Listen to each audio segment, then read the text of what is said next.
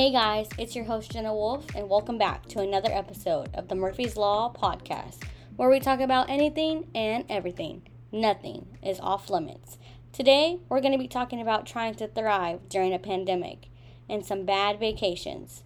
For this week's episode, I got to interview two very good friends of mine. My name is Edward Sanchez. I'm Cassie Acosta. Now, I think I almost speak for everyone when I say this. No one really expected this pandemic to happen, let alone last this long. I mean, it started in 2020 and things are somewhat normal again, and it's 2022. Today, I wanted to tell you about our experience, what Edward likes to call it. It's South Padre since I was when the world ended. So it's March 2020, and we're going to South Padre Island for spring break. Now, before spring break, there was some talk about COVID, but nothing too serious, so I didn't think much of it. Let alone, I didn't know what it was. There was just rumors of spring break maybe being extended. And I don't know about you, but to me, having a week more off of school sounded really nice at the time. Now, for me, I was really excited about this trip because this was actually my first big girl trip. I was surprised that my parents even let me go on this trip, to be honest with you. I wasn't even 21 at the time. Now, looking back, maybe I should have known something was up because my job actually called me after I requested spring break off. They asked me where I was going. I told them a beach. They asked what beach. I said South Padre Island. They were like, oh, okay, it's fine. Have a good day. And I was like, whoa, whoa, whoa. What if I was going outside of Texas? And they had said, well, if you were planning to go outside of Texas, there might be a possibility you would have to quarantine for two weeks with this COVID stuff. And to put preference on how I said in the previous episode, how it's never just one bad thing, let me just say there was so much I was looking forward to besides this trip. I also just applied to A&M. I was turning 21 and planning to go to Vegas. That was going to be my first time flying. Now, not even talking about this trip being bad because of the pandemic, there was other reasons why Edward considered this a bad trip. Yeah, it was not. It was not a good time. I felt like I was like a dad the whole time. Now, before we get into more about how Edward felt about spring break, I have to teach you about some of my daily vocabulary that we're also going to be using throughout this podcast. This word is tweaking. My friends and I use this word when one of us isn't acting right or in some cases freaking out. Like a good example is, hey, don't tweak yet, everything's going to be okay. Now, one of the main reasons Edward didn't have a good time on the trip and felt like he had to play the dad role while on vacation is because he thought some people were tweaked masters. Now, Edward actually brought up a good point that we all forgot about. Well, first of all, we weren't even supposed to be there because we were underage. But... So, the Airbnb he had booked was actually only supposed to allow guests 25 and up, which most Airbnbs are. But Edward ended up talking his way into the owner letting us stay there. But uh, I talked to the owner and I was like, look, I'm responsible. Um, if you want me to pay a higher security deposit, I'll pay a higher security deposit, which I did. Mm-hmm. And I was like, I, I know that, that me and my friends are capable of being responsible and respectful. And he's like, okay. And I, I paid the security deposit. He checked all our IDs, everything. So, day four out of five of this trip, two major things happened. One, Blinn announced there was going to be no school next week after spring break. Then, Texas A&M announced also no school. Half of us went to Blinn and the other half went to Texas A&M. After that, President Trump also announced that there would be shutting down the U.S. borders in 48 hours. Then after that, Texas A&M sent another announcement saying, "Psych, the rest of the semester will be no face-to-face." So of course, the half of the group that attended Texas A&M wanted to stay. They didn't have school. While on the other hand, the ones who attended Blinn were waiting for their email too, because when it comes to bad weather days or any kind of school cancellation, Blinn usually follows A&M. Now, this is where Murphy's Law comes into play. It coming to the last day, still no email from Blinn. We pack up our stuff and head home. Now, if you've ever done the drive from Austin to South Padre or any long drive in Texas, you're about to understand my pain in a minute. It wasn't until we had gone to San Antonio, we were practically already home, Blinn sent the email. Oh, hey, by the way, we're going to go ahead and follow Texas A&M. There will be no face to face classes for the rest of the semester, more information to follow.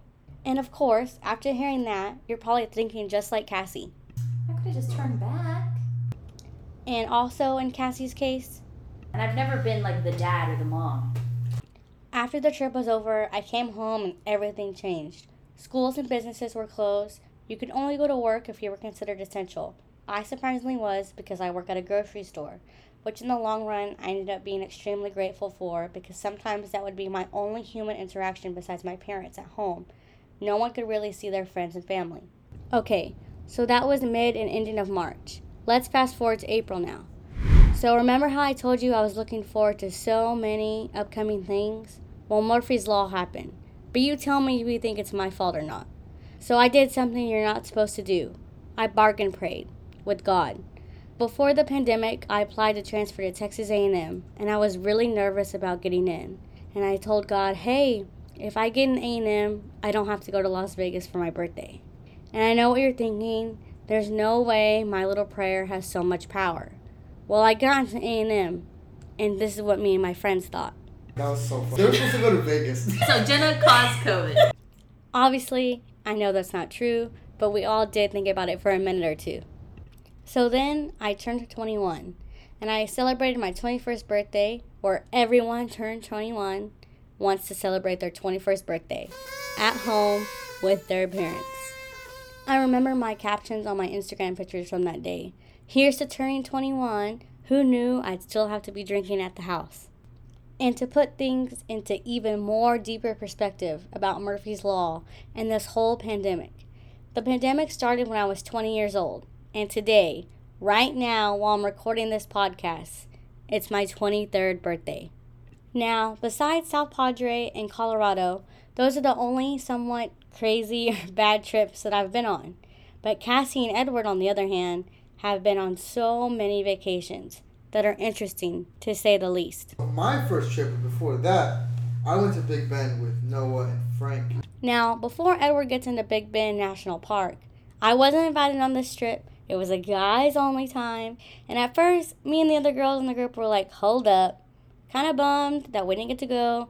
But after hearing about it, not so much. But the crazy thing that happened on that trip was that on some days, the Big Bend National Park, there's an area where you can cross into Mexico.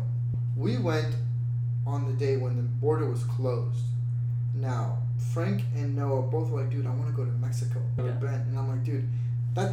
you want to go to. Like, well, let's just go by the river and just like check out the, the, the Rio Grande, like the river that separates Mexico and Texas.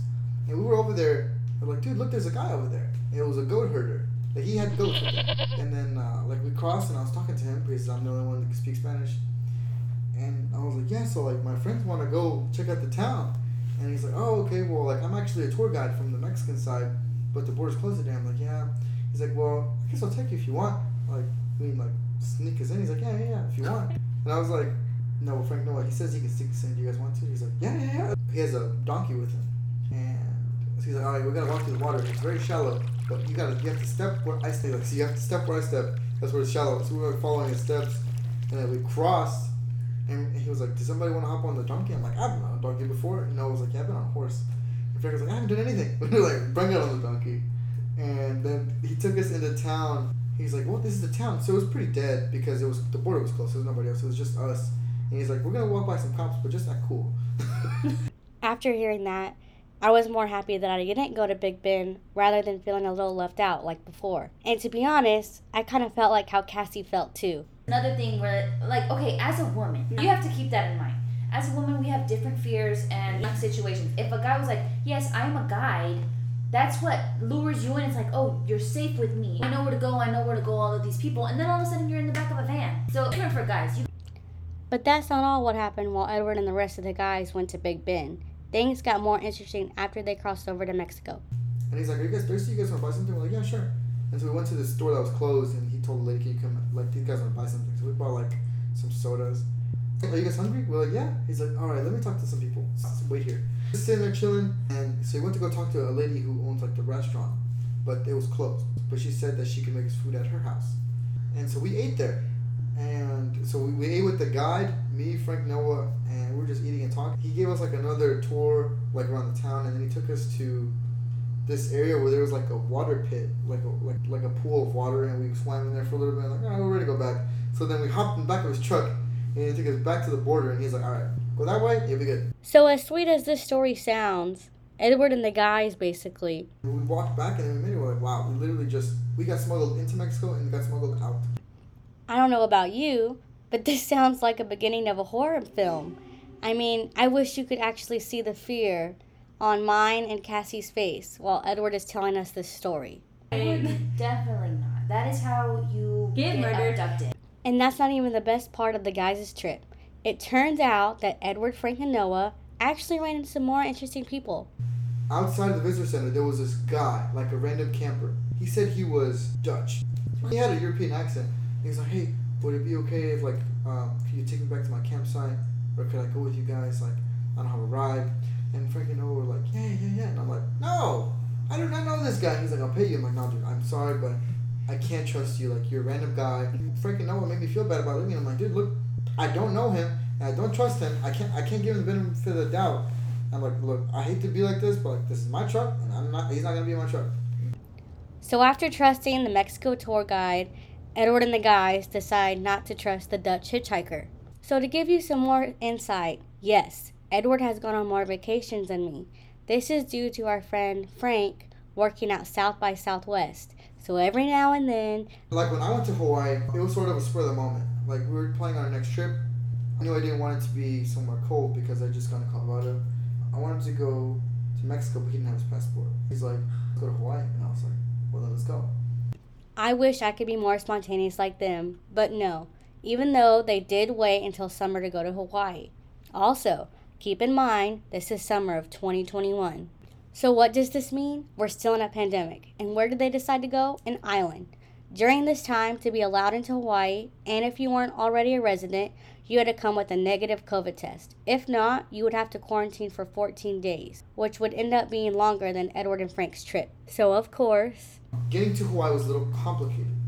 Edward and Frank both took rapid COVID tests the same day, but from different places. The next day, Edward got his results. Of course, negative, but Frank didn't get his results. And what did they still decide to do? He's like, "Dude, should we go?" And I'm like, "We should still go."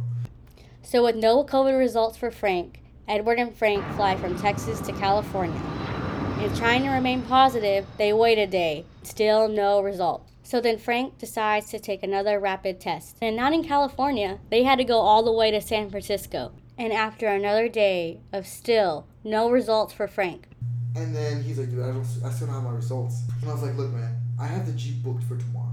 If I don't go pick up the jeep, we lose the jeep, and then we have no way of getting out." And I was like, "I hate to say this, Frank, but I'm gonna have to go." He's like, "Yeah, no, you're right." So he gave me he gave me the ticket, and I left. That man slept at the airport that night. As soon as I got off the plane, it was dark, but you could just hear like the water. And I'm like, "This is it." Eventually, Frank met up with Edward with his negative COVID results. And then they were enjoying the views and the nice Jeep rental. So when you check out the Jeep in Hawaii on the Big Island, there's three areas you're not supposed to go. It's Mauna Kea, which is a mountain, Waipio Valley, which is a really steep, rocky road, the Green Sands Trail. And where did Edward and Frank decide to go while in Hawaii? We went on all three.